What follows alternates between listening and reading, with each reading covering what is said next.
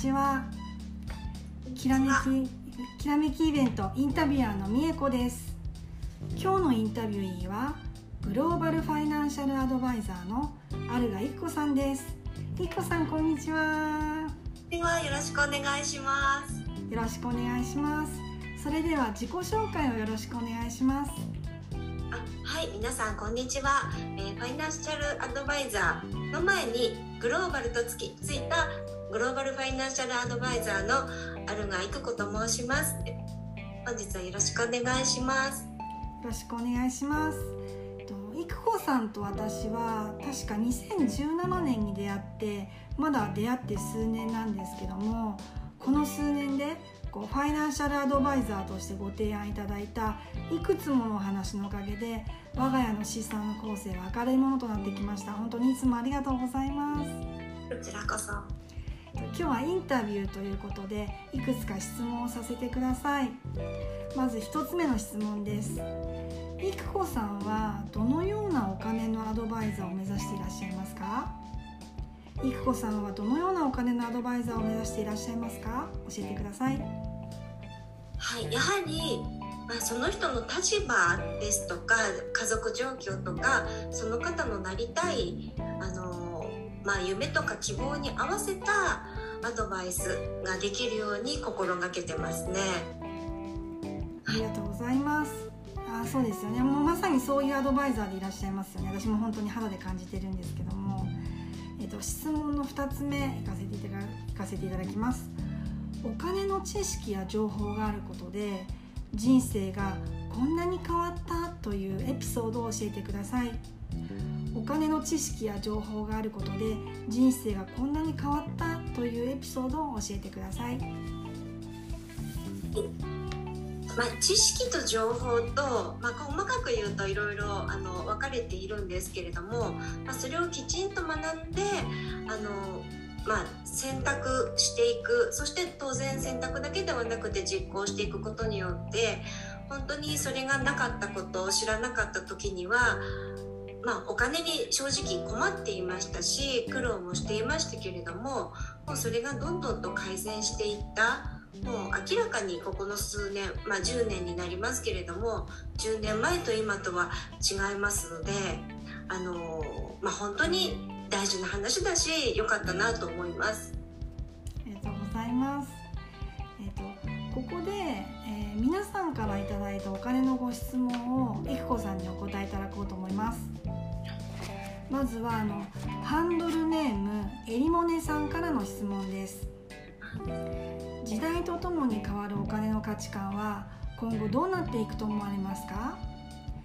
時代とともに変わるお金の価値観は今後どうなっていくと思われますでしょうか？よろしくお願いします。はい、時代とともに変わるお金の価値観、すごくこう壮大なご質問なんですけれども、あのまずそうですね、ちょっとこう自分に置き換え、あの、あの、置き換えていただいて、ご自身の子供時代、ちょっとおいくつの方なのかわからないんですけれども、まあ、社会人になって働いて収入を得だし、得だした時、そして現在あなたの中でお金の価値観って何か変わってますかっていうところからですね、うん、世界がどうのじゃなくて、やっぱり自分のことをあの改善したいと思ってらっしゃるので、まあ、世界の流れも大切なんですけれども、ご自分の中でお金に対してどんな思いが変わってきたのか、変わってきていないのか、お金の経済状況が良くなっているのか悪くなっているのか変わらないのか、そこからかなと思いますね。うん、わかりました。ありがとうございます。えー、ともう一つ続いての質問です。ハンドルネームケンシロウさんからの質問です。えー、中国人民元はアメリカドルよりこれから強くなるのでしょうか？中国人民元はアメリカドルよりこれから強くなるのでしょうか？ちょっとなんか角度が全然ね、全く違う切り口の質問なんですけども、これについてのご質問が上がってるんですけども、いかがでしょうか？教えてください。あのこれもとても壮大なご質問であの私ごときが何何か分かるような世界でもないと思うんですが、まあ、個人的な私の思いを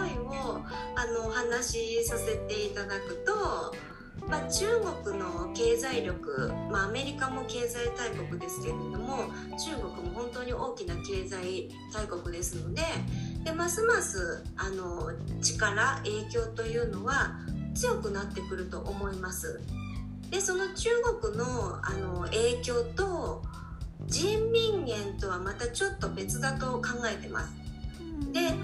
えば今アメあの世界の基軸通貨はアメリカドルですけれども、まあ、例えばそこそれが人民元になるのか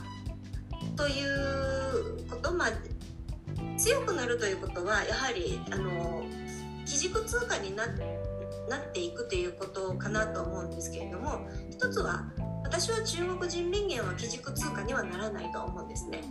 何かというと複雑すぎる人民元はまずにしゅるいあるんですよ。人民元って国内だけにだけで使う人民元と海外との取引に使う人民元があって、やはり世界であのそれが価値の基準となってやり取りのなる通貨となっていくにはそういったにしゅるいあると、まあ、な, なんて言うんですかね、一つは信用性で、流通量の信用性ですとかそういったものが外からあまりにも分かりにくいので、人民元自体はそれほど強くはならないと思います。ただ中国の影響というのはますます強くなっていくと思います。ありがとうございますありがとうございますありがとうございます。さてくがつじゅうくにち日曜日じゅうさんじからよじかんスペシャルセミナーを開催します。いくこさんはどんな思いでこのセミナーを今回されるんですか？教えてください。はい、えーと、よじかんというお時間をいただきますので、まあ、通常やっているあのセミナーの内容も、まあ、当然あれも基本的なことなのでそちらの繰り返しにもなるんですが、やはりここじゅうねんやっていてその、その方の経済状態が良くなる方、変わらない方でいらっしゃるんですけれども、またこれからを考えた時に実は一番大事なのはあ一番じゃないですねみっつ大事なことがあって、知識とあよっつ大事すみませんよっつ大事なことがあって、知識と情報と行動とメンタルなんですよね。うん、でこのメンタルの面は実はいろいろ投資の世界でもあのそのプロと言われている人、うまくいっている人方あの、まあ、プロではなくても個人投資家でもあの本当に安定的にうまくいっている方は最終的にはメンタルだっていうのを皆さんおっしゃいます。やっぱりその辺の部分を普段のセミナーではほとんど入れられないのでちょっとはあの語ってる時はあるんですけれども、その辺をこうきちんとやっていきたいなと。で実はそこも変わらないとあのなりたい状態の、まあ、経済状態の自分になかなかなれないというのがあって、あの他と違うのはメンタルの面が結構強調されてくるところかなと思ってます。なんか通常のにじかんセミナーも本当大人気で、私の周りの方も本当いくこさんのセミナー参加してよかったっていうお話があるんですけども、特に今回のよじかんスペシャルセミナーはどんな内容なんでしょうか？ちょっと教えていただける範囲でよろしくお願いします。まあ、そうですね、まあ、あの自分を取り巻くあの日本の環境と、あと日本はあのまあ、世界の中で日本というものがあるんですよっていう状況ですとか、まあ、あのもう少しこうじゃあどうしていくことが自分の経済状態を良くしていくという、まあ、具体的なところもありますし、そうですね、まずあの今まで先ほどまで言いました、まあ、メンタルの面ですとか、まあ、そんな内容になってます。くがつじゅうくにちの日曜日じゅうさんじからのよじかんスペシャルセミナー、私もすごく楽しみです。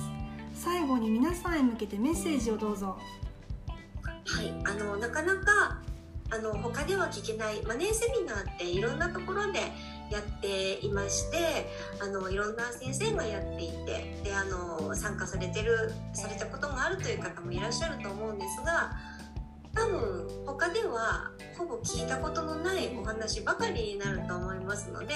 まあ、ぜひあの楽しみに参加していただけたらなと思います。いくこさん、今日はありがとうございました。皆様も最後までお付き合いいただきありがとうございました。次回の配信お楽しみに。 Recording stopped.